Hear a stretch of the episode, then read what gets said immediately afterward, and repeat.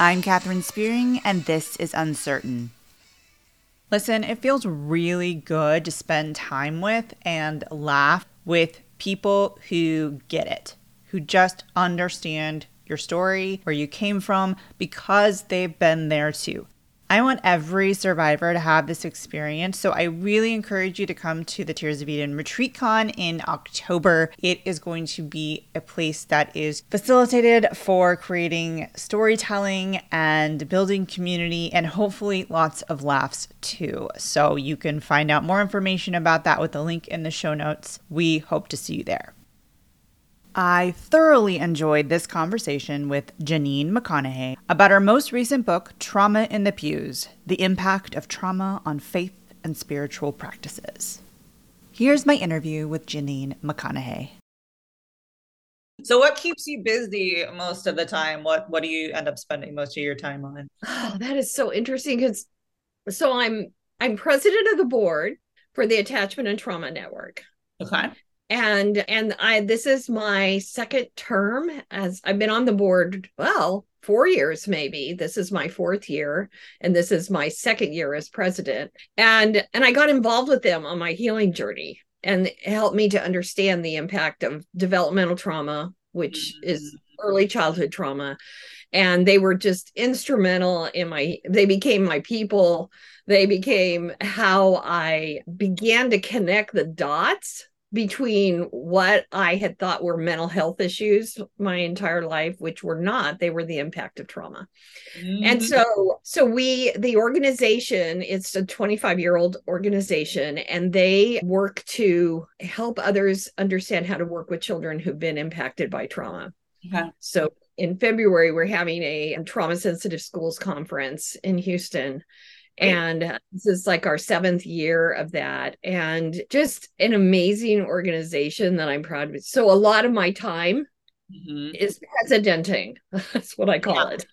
I'm presidenting and then i i do a lot of podcasts and and conversations with people. And i'm running a trauma in the pews book study right now. We're in our third week so i i it's it's got content in it. We meet once a week to discuss chapters in the book and so forth. And so so that's been an accomplishment to get that set up. You understand that. It just mm-hmm. takes all sorts of upfront work before you ever get moving on it. Right. So and i'm supposedly retired you know so i okay, okay. It's so hard. Okay. this does not sound like someone who's This does not sound like retirement, but it's probably how I'm going to retire. I'm just like, I think of retirement and I'm like, I don't think I can do that. Like, I don't, I don't think I'm gonna end up doing the like golfing and going to the beach thing. I just don't, I just don't think I'll enjoy that. I'm gonna now I could go to the beach. Yeah, I mean, yeah. yeah it's i i i mean my my story okay so this is this is the the story part was that i had taught in bible colleges. I was an educator a teacher educator and i taught in bible colleges for 33 years. And and then my childhood trauma began to surface and i ended out in therapy. Mm-hmm. and then everything's all of those structures began to collapse around me because and I'm because they weren't serving anymore. They were not serving me anymore, and I began to understand that I had I had lived my life with dissociative structures, and yeah. and I wasn't. I was just surviving. I wasn't thriving. I was surviving. I did a great. I was a great survivor. Let me yeah. tell you. Yeah. I mean, I had a PhD. I had a career. I had, and then when I got into therapy, I realized oh my gosh, I have pushed down and repressed and suppressed and everything that happened to me as a child. And when when I began to go on the journey of healing that, then I had to retire because it was so monumental. Wow. So huge and monumental because I was 61 years old at the time I started. started unpacking things. So when I started 61 years. Wow. Yes and my my first the the I mean, I had attachment. That's why I'm I the attachment and trauma network is so important because I understood that my mother probably had her own trauma. And so mm-hmm. we never attached. We we just didn't ever. And and so I that made me really vulnerable And then I was sexually abused in a home daycare that was related that someone in the church had at the age of three. And then I became so vulnerable that from the age of three to 23, I was just a target. I was mm-hmm. in, I had no boundaries. I was vulnerable. They could spot me. And and so, and that's what I tell in my first book, Brave. I tell that whole story and my healing journey in therapy. But but I didn't I did not belong at the Bible college anymore. I was just like, I taught ah. last year, and ah. all I could do, all I wanted to do was finish well. I'd been in education for 40 years mm-hmm. and I mm-hmm. was coming apart and I needed to finish well. And so I never told anyone there that I was in therapy. Yeah. So I retired at the end of the year, and everyone's like, why is because I was like you, I'm like, I don't think I can do that retirement thing, right? Yeah. no one knew me thought, why all of a sudden she wants to retire. That oh, just doesn't even fit who she is, mm-hmm. right? so I did, and then I spent two more years in intensive therapy. My goodness. My and, goodness. And just unpacking it. And mm-hmm. I so I published Brave and then I published two more memoir type books. And one, the third one was my faith journey and that's the one where i where i talk about how how the church misunderstood me and how how I often was because of that. I was just traumatized again and again because no one yeah, because your trauma was not being received well and then you were being re-traumatized. Right. And then because, you know, and and then when you're traumatized, when someone does something and you're triggered and then you react with it because you don't have any tools or skills in order to to work through that then that there's evidence in fact okay so so th- i was looking for something entirely different and i was teaching i was let go from a bible college when i right before i turned 50 and that whole semester before I was let go, I was just traumatized again and again and reacting. And I I found a memo the other day where the person the person who sent the memo who was in administration said we because we were unable to complete our meeting due to your uh, physical and emotional issues. That's just not a compassionate statement. Uh, right. So that so that's what happens to traumatized people, right? is is that they cannot they cannot navigate in the world that they're living. They're a child trying to nav- navigate in an adult world, and then they get they get traumatized because of that. So anyway, so that's the that's the third book, and then okay. So I would tell you how I got to trauma in the pew. No, this is one of my questions. I was like, what what prompted I, it, it's a very needed book, but I want to know what prompted it. What prompted oh, writing? Right. It. So I had to tell all that as an introduction to help you understand how I got to writing Trauma in the Pews, because all of my work that I did up until up until this book was my audience was survivors survivors of sexual abuse, survivors of trauma within the church, survivors, everything was survivor focused. I had another book that I was working on, which will come out later. And it was also a survivor book. And, and so I went and redid my whole website based mm-hmm. on I'm doing all this work for survivors, right? Wow. And then I spoke at the Darren Slade's religious trauma e-conference yeah. and and my publisher i said can you listen to my presentation? Something's not flowing. Can you just listen? And when i got done with it she goes janyne that's a book. And we'll do this as a book. You, you just outlined a book. And i was like i did? Mm-hmm. oh I did. you're like i did? Really? i didn't know. Oh and so anyway, so I, I enter a lot of times really clueless into things. Okay. So I love this. and so I I said, Oh, you know, I, I think you're right. And then I realized, and this is what brought me to the book. I said, but I don't want to write a book for ministry leaders. I want to I want to help survivors. My mission is not. Right. You're like, I don't want to talk to those people. And even though, and I want to say that my dad was a pastor, he was the most amazing human being I ever knew. And I am I am who I am today because my dad took such good care of me. And he was a kind and gentle shepherd, is mm-hmm. what he was. And everyone who knew him loved him. And and he he really was such an import, important part of my life. And so I began the book with a conversation I had with him when he was almost 100 and he he was having anxiety. And he i said what are you anxious about? He goes well i would have done some things different in ministry. And i said what? You were so wise and amazing. And he said well i just wish i had understood people better. Mm. and that's the entrance to the book. So i wrote the book because I realized that for all the help that I can give survivors, for all the the compassion I can give them, all the paths to healing I can share with them, all the ways I can help them to understand their trauma. The one thing that that I cannot do is is to create safe spaces for them within the church. Right. Right. I can't make that happen. I can't fix that. Mm-hmm. Right. So when my publisher talked to me about this, I said, oh, so I can keep writing books to survivors, but they will continue to stay in the church and be re-traumatized. Yeah. Because, because the ministry leaders do not know how to I mean, okay, there is intentional harm. Clearly there's intentional harm, but there's a lot of unintentional harm too. Right.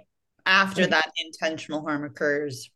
Yeah. And and so and a lot of times the well, we could just go on and on. I know. we'll, get, we'll probably get there later. Let me let me finish this first. All right?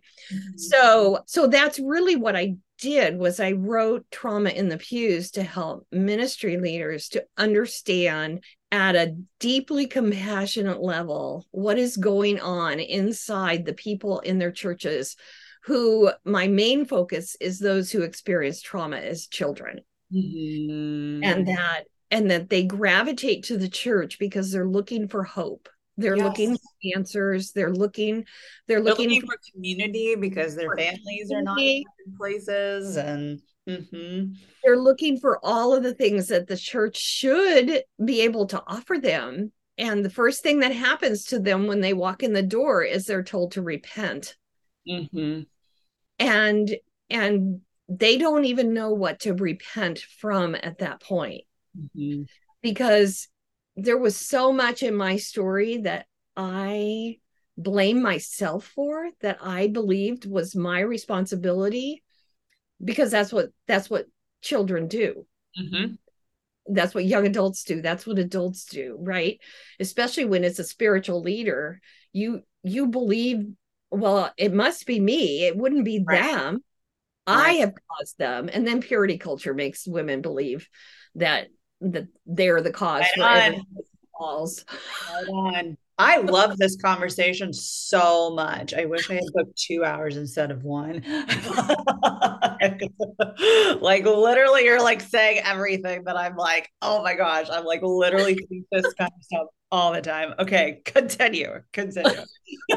yeah. So, so, and and that and when I started talking about this, the survivors were like, when I published Brave, you know i tell my story and i i don't even mention except for struggles that i had with god i don't even mention god all the way through brave mm-hmm. until the very end Mhm. and then i and then i talk about how god helped me heal but i don't even i don't want to trigger people right you know I, I help with a page on facebook and it's not a religious page and but we we posted something that was from a Christian counseling. We had people just get so triggered just because it said Christian on it, right? There's Yep. so much harm that has been done that that and so and the and the for the most part ministry leaders are really they don't understand. They they're they they post the memes about why people leave the church and I'm just like walk away.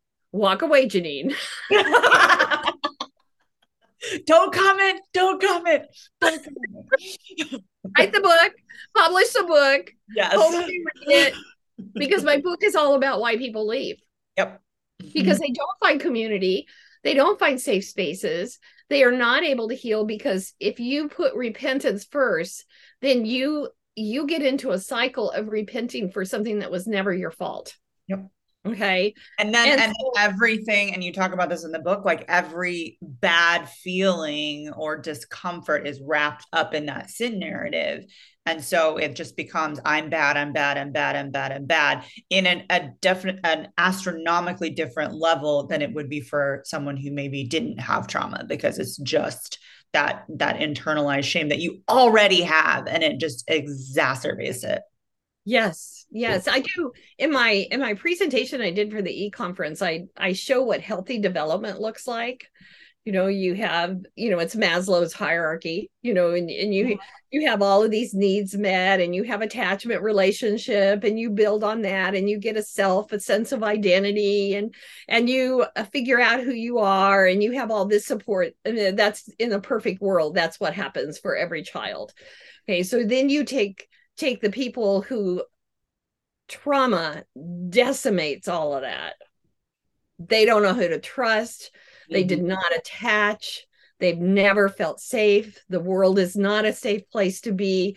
And you take that foundation and have them, because the healthy foundation kind of leads to a you know oh i love god i love jesus i have you know all of this i want to be spiritual and you take a decimated person and you put them into religion or faith and they don't have any of that foundation. Mm-hmm.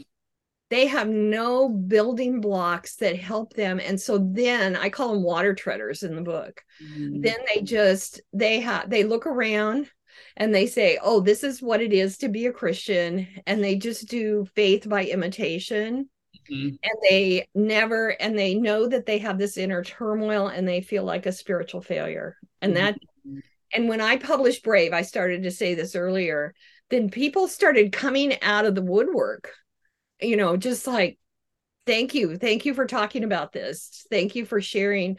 I was abused also. And then they would say, and I've always struggled spiritually. Yep.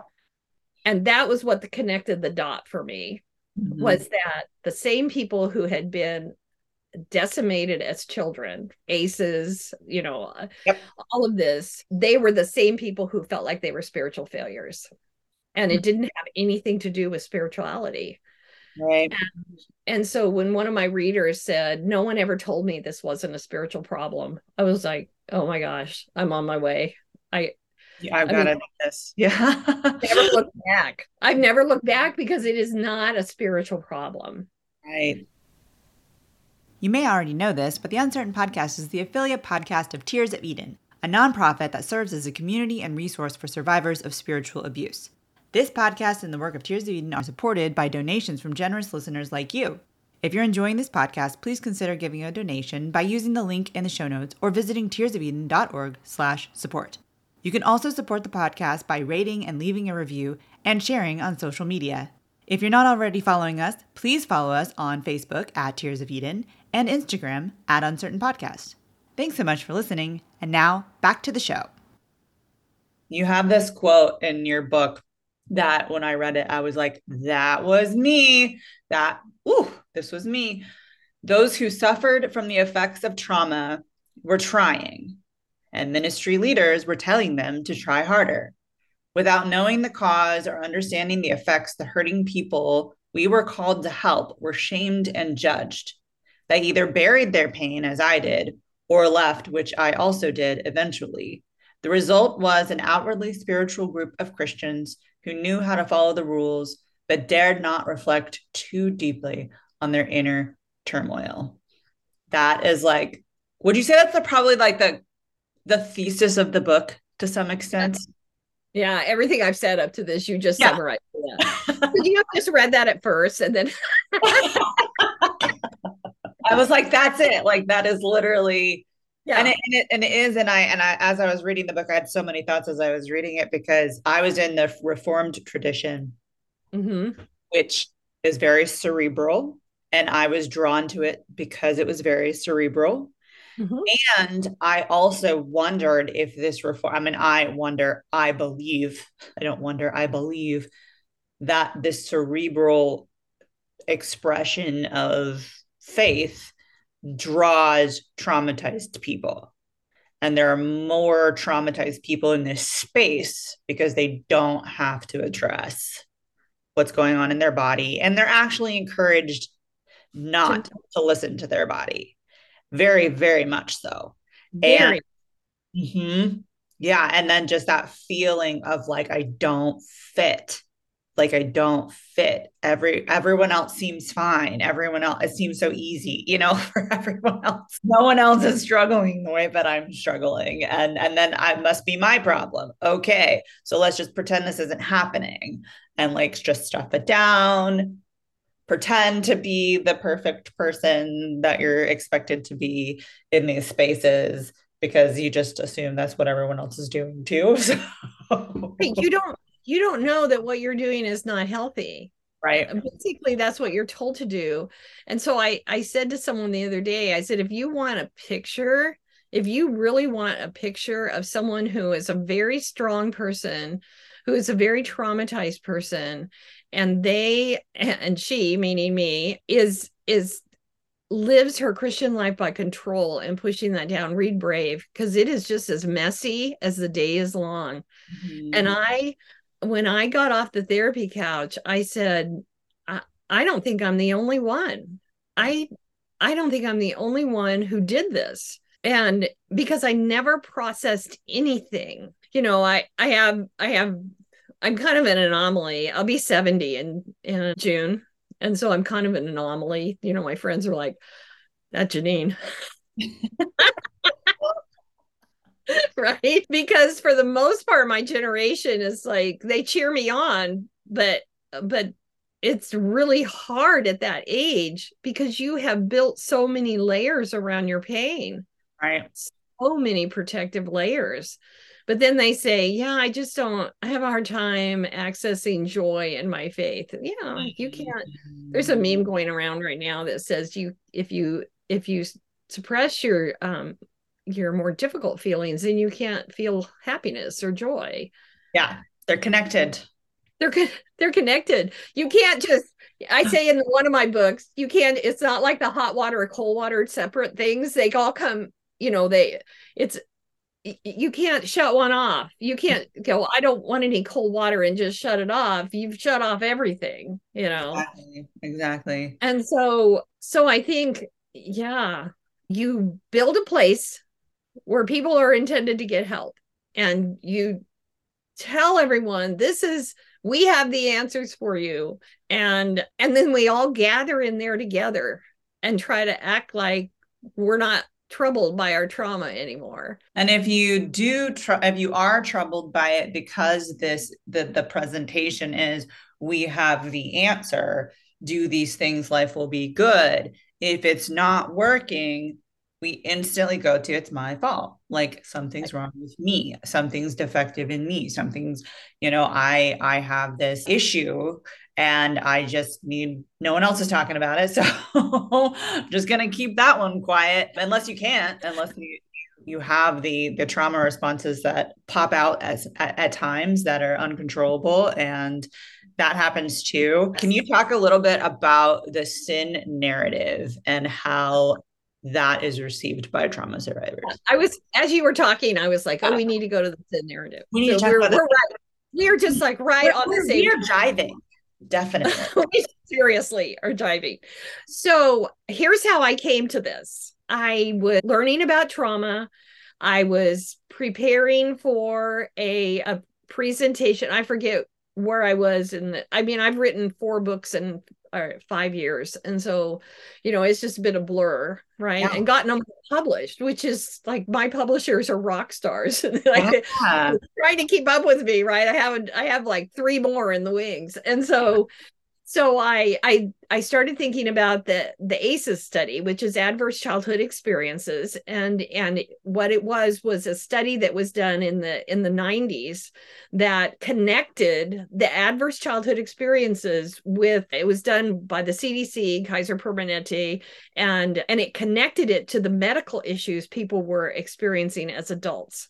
And so it was a it was a landmark, and I that's a terrible description of it and everyone in my circle who does would give a better description but anyway uh, Thanks. get to the point i i realized that in those in those medical lists there were behaviors that were dangerous to their health. Okay. And so I started looking at the things. Okay. There was smoking, there was alcoholism, there was promiscuity, there was suicide, there was, there's a couple more.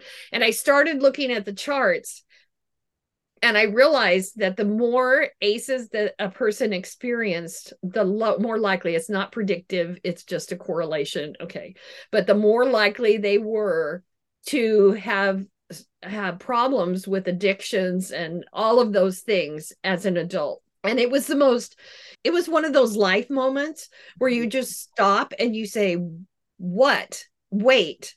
Wait. What this is saying what this evidence is showing is that what we in the church have traditionally called sin is the impact of childhood trauma Okay, so then I started following that path, and Gabor Mate, with his work with addiction, does the very best job of connecting that. But every every re- Bessel van der Kolk, every trauma researcher says these things, these things if if a child does not have that foundational and and the ability to soothe themselves which comes out of the attachment relationship and trauma just makes it worse then then the likelihood of them doing these kinds of behaviors trying to soothe themselves right. is very great and so the ways that we took care of ourselves with this horrible inner turmoil which is biologically correct Okay. Yeah. It is it is just what the body does.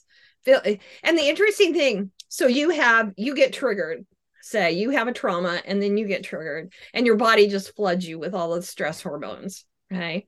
For someone who has a healthy, healthy beginning of their life, it'll take about I don't know, you know, less than six hours for to filter all of that out of their bodies. And and they kind of have ways to do that you know after a car accident you know you you right. kind of know what to do to take care of yourself. Well someone who doesn't have that it will take up to 36 hours for those hormones to filter out of their body. Meanwhile they're getting re-traumatized within that time period so basically it never leaves. It never leaves and they are constant that's what hypervigilance is is that they are they are constantly on alert and filled with those stress hormones in their body and until they recognize so when i when i started recognizing that i went i thought it was conviction.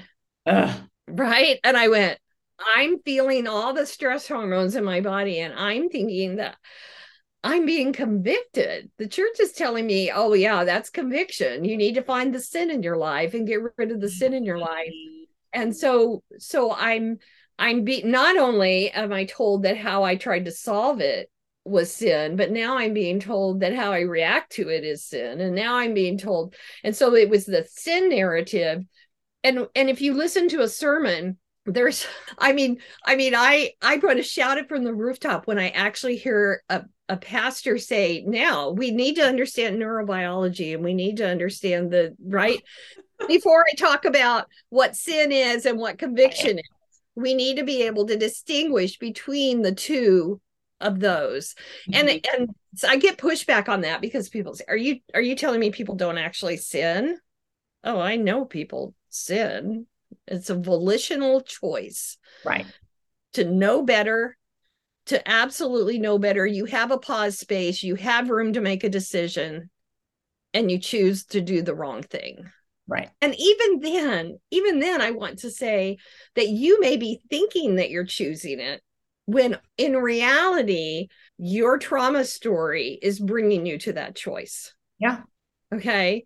So that was where i had to really think about because there were some things that i thought i made a choice about as a young adult that once i understood how vulnerable and traumatized i was i really I was surviving. I was reacting to the trauma. I was I was just trying to stay afloat. And there were many situations where no, I really didn't have very much of a choice. But yeah. when we preach a sermon and we just say everything is a choice. Everything is a choice and you are choosing sin. And that is why you feel the way you do and why you can't thrive mm-hmm. in your spiritual life. Mm-hmm. Yeah No, yeah. yeah. And I I I am of the same conclusion and I've completely eliminated the word sin from any category for myself for other people it's just like that that word doesn't work for me anymore and again just like when the so much of the narrative around the presentation in the church is a sin narrative it right. does make it so challenging for someone who has trauma. And then when you point out in the book when it's like i think it's like one in well it's one in three women have experienced sexual abuse in childhood and then one in five men. But then you say like at least a quarter of your congregation has experienced sexual abuse. Like that's a significant amount. i mean when you sit when you sit 100 people in a room and you ask you count them off and you say okay everyone that i just counted off 25 of you stand up it's like oh wait we're talking about a fourth of the room that stood up Mm-hmm. Mm-hmm. And that's just sexual abuse. There's yeah. so, much, so much other developmental trauma that can be present in that congregation and yeah and just the the reality of like again back to the reformed tradition drawing these cerebral people and drawing these people who are addressing their trauma through intellect and, which I did, yes. Oh, I did too. And which was one of the reasons why I was drawn to that because my upbringing was so chaotic. I wanted that structure and I wanted the answer is this. And I wanted to be able to say that. Luckily, the answers that I got still didn't make sense. So it didn't do what I wanted it to do. You were like, you had yeah. too much cognitive dissonance. No. gratefully i was like and we're filling in a lot of blanks here this actually doesn't make sense so that was good to just kind of be like oh it's kind of never going to make sense completely and having to kind of get used to that uncertainty that that christianity often promises certainty and and i feel like for a trauma survivor they they never have that certainty and right. that is kind of ripped away especially if it happens in developmental years. Right. And the other the other thing that uh, we tend to focus on recovery, like we're we're going back to some if it's developmental trauma, there's nothing to recover back to. Mm-hmm. You, have to you have to learn. No, so tragic. You have we to have, learn attachment as an adult. Right. We have to begin. And so that's what I say in the book is that the church has to learn you can't have these expectations of people that they had healthy backgrounds that they had you have to you have to develop a community where they can attach where they can feel safe where they can learn that the world is can be a safe place. You you have to do all of those developmental blocks. And some of that some of that it's really interesting. I was having a a conversation earlier today with the executive director for the and we were talking about that traumatized people who were traumatized as children they don't know how to play.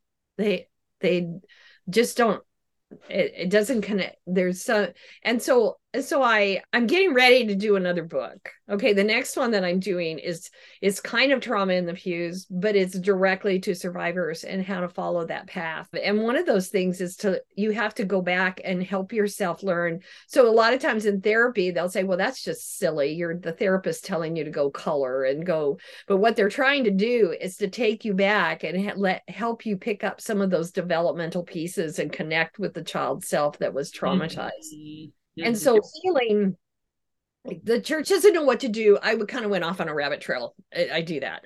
But the the church doesn't know how to provide those safe spaces where the messy job of healing and what healing actually looks like mm-hmm. for someone who's been traumatized is is facilitated. You know i i say right. something in the book where we we shouldn't have to leave our stories in our car. Absolutely when we come into church. We shouldn't have to, and when we talk about our stories, we shouldn't feel like the air gets sucked out of the room. I know. Because people are like, I don't know what to do with that. No, she's talking about that, you know. Anyone yeah. likes brownies. So just completely bypass. I mean, I'm so happy that your story is really a great story and you want to talk about all the wonderful places you and your family went to as a child, right? Right. But when I talk about the truth of my story, then that's not so good. That's just not positive, and we need to be more positive. No, it's my story. It just is my story, and it has value, and and the there's there's no one more strong more strong than a trauma survivor who still believes that faith is possible you know? And then you we you and i we run in the circles the religious trauma you know circles and and there's so many people that just walk away from everything. Mm. and i i totally get it. Yeah. i totally get it. And i would not i would never go try to convince someone to to do anything differently than than the the place. But i i believe that that it is possible and i talk about that at the end of brave and but but it's hard mm-hmm. and it doesn't look like the church wants it to look oh no absolutely not absolutely right? not. like what what i do and how i express my faith mm-hmm. it just does not does yep. not fit into yeah i don't and that makes me sad and i so i'm really i'm really very i'm very kind in the book mm-hmm in honor of my father and all the people who did it right and really tried to help me on my journey. But I also am saying we're way past the time when we didn't have the information we needed to do exactly. Better. Exactly. What do you think about this? This is a question I wanted to ask you. One one of one question is how does the fact that there's so many trauma survivors within a culture and a community shape the culture of the church, especially unprocessed trauma? Well, I, I ask a bunch of questions at the beginning of the book because I, I uh, I'm talking to ministry leaders and I want to tell you the pandemic was tough on them. I mean, they just left in droves because because the pandemic I talk I talk about the fact that it it it exposed what was underneath and people people were too traumatized by the pandemic to not where it was just bubbling up mm-hmm. and watching watching the, the faith communities attack each other mm-hmm. right the the whole thing about mass i just like yeah. what on earth uh, like it was very rational and you're like and that's what happens it's trauma. Right because what some people feel like their rights are being imposed upon and other felt other people felt like the government was taking i mean it was it was all fear based it was all it was there were so many trauma responses in the middle of all that. And so so when you ask what happens when a bunch of traumatized people gather in the room together and the new trauma hits them well it's just going to explode. Yeah. Right? Right. And, and lifelong friendships ended. Mm-hmm. people walked away from each other. Marriages. Marriages ended. Okay so we we moved recently but in the area where we lived like almost the marriages were just breaking up all around yep. us. Right? Yep. and so the pandemic was like the straw that broke the camel's back. Mm-hmm. our nation and our churches were already dealing with the, the growth of trauma that I talk about in that third chapter, second cha- third chapter, and it just cracked it wide open. Mm-hmm. And, and nobody nobody had any skills or resources to deal with it. Right. And right. so that's what happens. Mm-hmm. What do you think about placing knowledge of trauma in the hands of ministry leaders? Okay, so I read you. I do my homework. What okay. you read what? Your your story oh, about oh, okay. your interview, the okay. interview. Okay, and you kind of talk about this, right? And in fact, I've been looking for it again because someone else who's in this in this movement asked me, "Do you have this question right here?" Okay. Was it the magazine article? Is that what you're talking about? Yeah, the magazine article. Yeah. Okay. Yeah. And in that, you say that that you are concerned about placing the information about trauma in the hands of ministry. Okay. So what and I so I've thought about that for days and days and oh, days. Wow. So as soon as you asked the question, I was like, yes, we're going there. That's what okay. we're going to talk about anyway. All right. So when I talk about when I talk about trauma, I come from the lens of seeing spirituality through the lens of trauma. Mm-hmm. What most theologians, pastors, ministry leaders, et cetera, et cetera, is that they view trauma through the lens of spirituality. Mm-hmm. Okay. And when they do that, they spiritualize trauma. And that is that is one way that we have developed the culture of suffering being spiritual. Yep. Instead of looking at suffering as trauma as an experience. And trauma, I I probably should say in here trauma is not just a traumatic event. It's all the ways that it impacts you and what you believe about yourself and the world and all of that and how you how you try to overcome it and all of that. So when we talk about trauma we're not talking about just an event. So all of that all of that when you view it through spiritual that's how we got in this mess.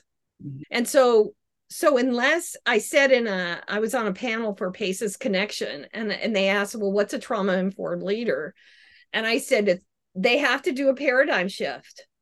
They have to stop viewing trauma through the lens of a spirituality and they have to start looking at trauma as trauma as a as a biological, physical, psychological impact on a human being. Mhm. That is completely it shouldn't be completely aside. I mean, it's part of the human experience. But so so we give all of this knowledge right i'm coming back to your question okay so we give all of this knowledge to to ministry leaders but if they but if they just continue to look at it through spirituality then they take it and they still make it a spiritual problem Yeah. so i i've started being really careful when i talk about healing and i'm i'm working on the title for the next book because i'm talking about healing. And and you see all of the time well jesus has has the answer. Jesus has the answer. Jesus did have the answer. He connected with people. Yeah. he had relationships with people. He knew their stories. He loved them unconditionally okay so if you want to go through that route yes jesus does but but god also gave us so much knowledge about the ways that we heal trauma and as long as you continue to make it trauma into a spiritual problem, then people cannot access the quality help that they need to actually heal from trauma. Okay. So the danger is same old, same old. Right. Right. With with more information so that you sound like you're trauma informed. Exactly. You sound, you know all the right words to say, which the church is the very best at knowing all the right words to say, Yeah. right? Yes. right? They, we were well trained in knowing the right words to say. And trauma informed just becomes another set of those words that we use. Right. And gaslighting people when they say this actually didn't help, but we're trauma informed. We're trauma informed. Yes, of course it has to help you because we're doing it right. Mhm. And so once again, the victim is the problem, Mhm. right? And so so one thing that I do in that book is I I go way deep into the impact of trauma. Yeah. Because you you just can't you can't read the book and walk away with a superficial vi- view of what trauma the impact of trauma you just can't No, yeah, and I thought I felt like you did a really wonderful job of breaking down trauma and what it is and how it shows up in a non-clinical way. And I think that that's like that gets so fuddled for a lot of folks of just like like what exactly is it? And you you broke that down really well and we we don't have a ton of time left but i would love to hear you do have a really good definition of the difference between ptsd and cptsd how how would you describe the difference between the two? Okay. And this is one of those where i want to like pick up the book and read it right? So make sure i get it right. And you can just do like a flyover. You can do a flyover. Okay, and read the book. Everyone should read the book to get the the the details the mush. Basically ptsd is is a diagnosis that is the result of a traumatic event okay so Yeah. a lot of the ways that the body is impacted but it's only so one of the one of the modalities that was used to help me to heal was EMDR, eye movement desensitization and reprocessing. And it is excellent for one event. You know, mm-hmm. you eh, you know i mean i was in therapy for not because of ptsd which i did have elements of ptsd but but cptsd is where there's ongoing trauma. And and that that is more likely okay how do i say this? In ptsd let's say you're in a car accident okay well you're going to have all sorts of biologically correct responses to that. I'm thinking car accident because yesterday was the third anniversary of my children being in a horrific accident. And so i'm thinking about that today and how glad i am that they're okay. But that that's a one incident thing that's that that you can get help to work through very but cptsd affects what you believe about yourself. Yeah. So be in a car accident and you don't think you're a horrible worthless person you know, yeah you, exactly. Exactly. Right? But cptsd is all the internal messages and all of the the coping strategies and the way that you learn to live because this trauma is just ongoing and never ending. And again and again and again that's a completely different thing. Right. And and an important an important distinction. And it's interesting because the dsm 5 didn't include it but but right. the the diagnostic bible that is used in other countries does. And oh, so I work on a page that the lady that is the head started the page and is the administrator for it lives in England. And and so we have like a worldwide audience and and we have to clarify that sometimes because the Americans will be like well that isn't right. that isn't diagnosis right? And we're like well yeah. Official diagnosis yeah. So so there's there's lots. And and one thing i want to say we in fact so part of my story was dissociative identity disorder. And i just hate the term disorder because I was such a smart, intelligent, yeah, who, who my brain figured out how to separate everything into different places. Yeah, exactly, exactly. So we have survival.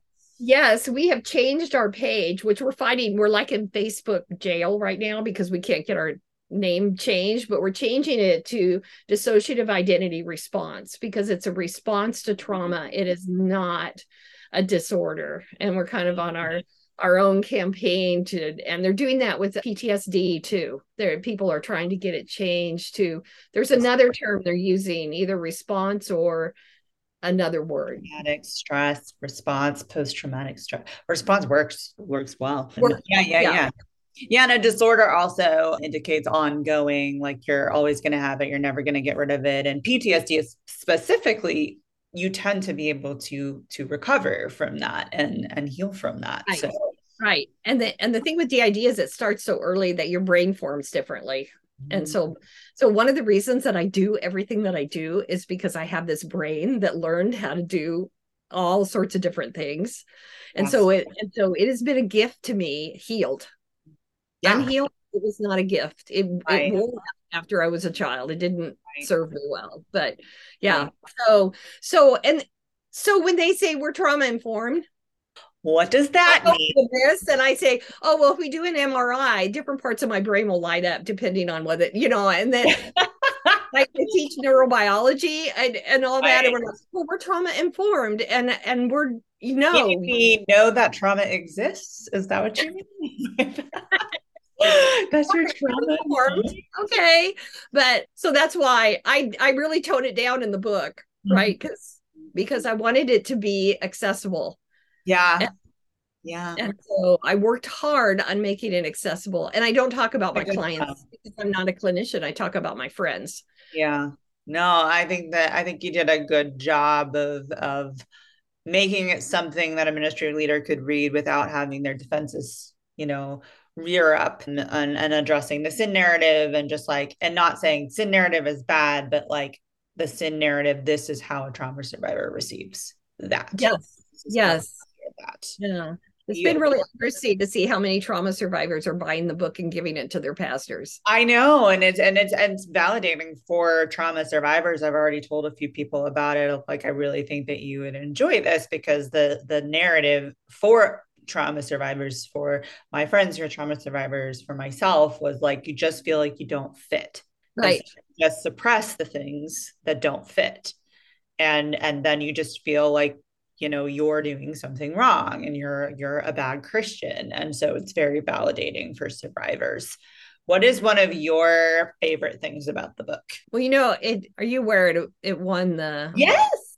I added that to your review on the on the oh, uh, good. Yeah. so oh yeah i did. We did have that conversation. That's right. And and i only say that because since the time i was a little girl i wanted to be an author mm-hmm. okay so I can do all sorts of really great, important. I mean, this book is important and it's helping people and all that kind of thing. But but at the very core of me, I was a little girl who wanted to be an author. So when when I won an award for my writing, the book isn't based on on you're doing important things in the world you're doing you're helping people. It wasn't based on that. It was and i am thankful to my publisher that worked and taught me so much about about the how to structure it because one of the things that the award does is structure and it's a really complicated book to structure let me tell you. I turned it inside out several times. And so so my favorite part was the storytelling that I I was just like I, I remember the day the publisher said you need to put stories in. Really? Okay yay. Yeah. I can write stories all day long. And so the favorite part of my book is is the the con- and they're all conglomerations of all the different stories I get told. I don't tell anything that I haven't known happened to at least two people Mm. And so, and being able to use my imagination and and create the people in the stories oh, and Nathan's hmm. story all the way through it. So, and that's what makes it accessible. So the stories, Absolutely. stories Absolutely. are my favorite. Mm, yes, yes, yes. What is your what has been just like a, a response that you've gotten from people that has been meaningful to you? Oh, so many responses. And it was really funny when I I I was just scrolling through Instagram and and and the picture of my book popped up. It was Jenny, mm-hmm. right? And I was just like, oh my gosh, I don't even know this person. Right. You know, you know. So I've had so many responses, and and I think that that consistently and the thing that I love the most is when people say, I felt seen. Mm-hmm. I felt seen. I mean, I was in the church for my entire life. And I never felt seen until I walked into my therapist's office. Mm-hmm. I mean, there were people who tried to see me. Mm-hmm. There were people who, but they, but because I couldn't ever share my story, yeah, I wasn't fully seen. Yeah. And and so when people say, when I read your book, I felt seen, I just want to go, I just want to go get Kleenex and go cry. Because mm-hmm. you know what it feels like. Yes, because I know I watched I watched the movie. was it Avatar? Is that the, the, the one? I haven't the, seen it. No, the old one, the first oh, one. Okay. There's this moment where she says, "She says, I see you." Mm. And I I was in the middle of therapy and I cried for like an hour because mm. I understood that I felt seen. And that was that was what I had longed for since I was a tiny, tiny child was just to really feel seen. Mm. And so when people say that, I just yeah. melt. You're like, that's it. That's it. Did you see the did you see Encanto? Oh my gosh. We just nobody talks about Bruno. oh, Bruno's a great character. But at the very end, when she gets the doorknob and they're yes. like, What do you see? And she says, I see me. I just like like I was already very emotional at that point. I just like I was like I get it. just like I see myself. I've watched it. I've watched it at least twice, maybe three times and and there's something i i take away from it every it's such a, a layered story. it's a cartoon movie you know it's an animated movie and it is so has so much depth to it and mm-hmm. i and i so relate i mean bruno hiding in the walls was me hiding in the church mm-hmm. right and i was trying to protect i mean there were choices that i made to protect the church that i haven't even written about in my books yet Mm. and and he was really he was trying to protect his family from him Yeah. and he Mhm. didn't yeah and so that that to me his little plate, he was still eating with them. Oh, yeah. i know it's just i love that movie so i may have to go watch it again today I know, now. like we're talking about. I was like, I need to go watch that movie again. Uh, speaking of art, movies, that sort of thing. As we wrap up, what is a book or a movie or a show or a song or some sort of art that is meaningful to you right now? Wow. Oh, okay. So I just have to tell you that one of the effects of my trauma, which I understand now, is that I cannot pull facts out of the air. Ah, okay. Got. I got you. And so, so I used to like go into shame moments when this happened, you know, Oh. because I'm like, oh my God, I, never, I, I know what it is. I can see it. I can, but I'm not No, going to be no worries. No worries. I'm not going to be able to name it. But I think there's there's just so there's so many. Okay, so I did not watch Mars Hill podcasts Yeah. before I wrote the book. Yeah. Because I wanted to tell my story and I did not want it to be influenced by Right. the podcast because everyone just could talked about how impactful it was in understanding the history of how these things go so wrong.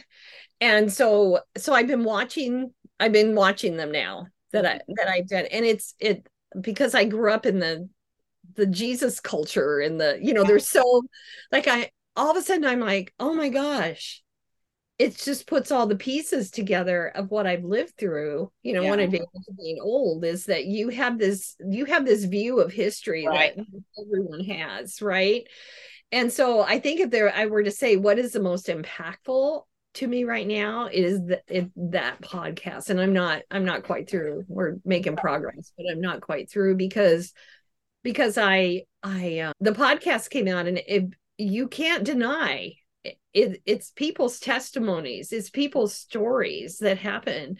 And yet we just continue to so, support the people who harm. Yep.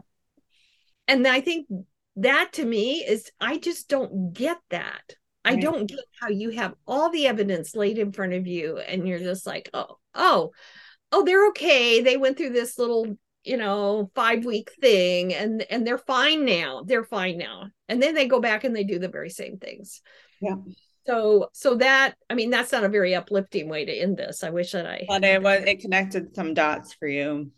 yeah it did it's connecting dots for me and and help it helps affirm what i did in the book Yeah. and that, and that that what i was witnessing was a fallout from a lot of this Absolutely.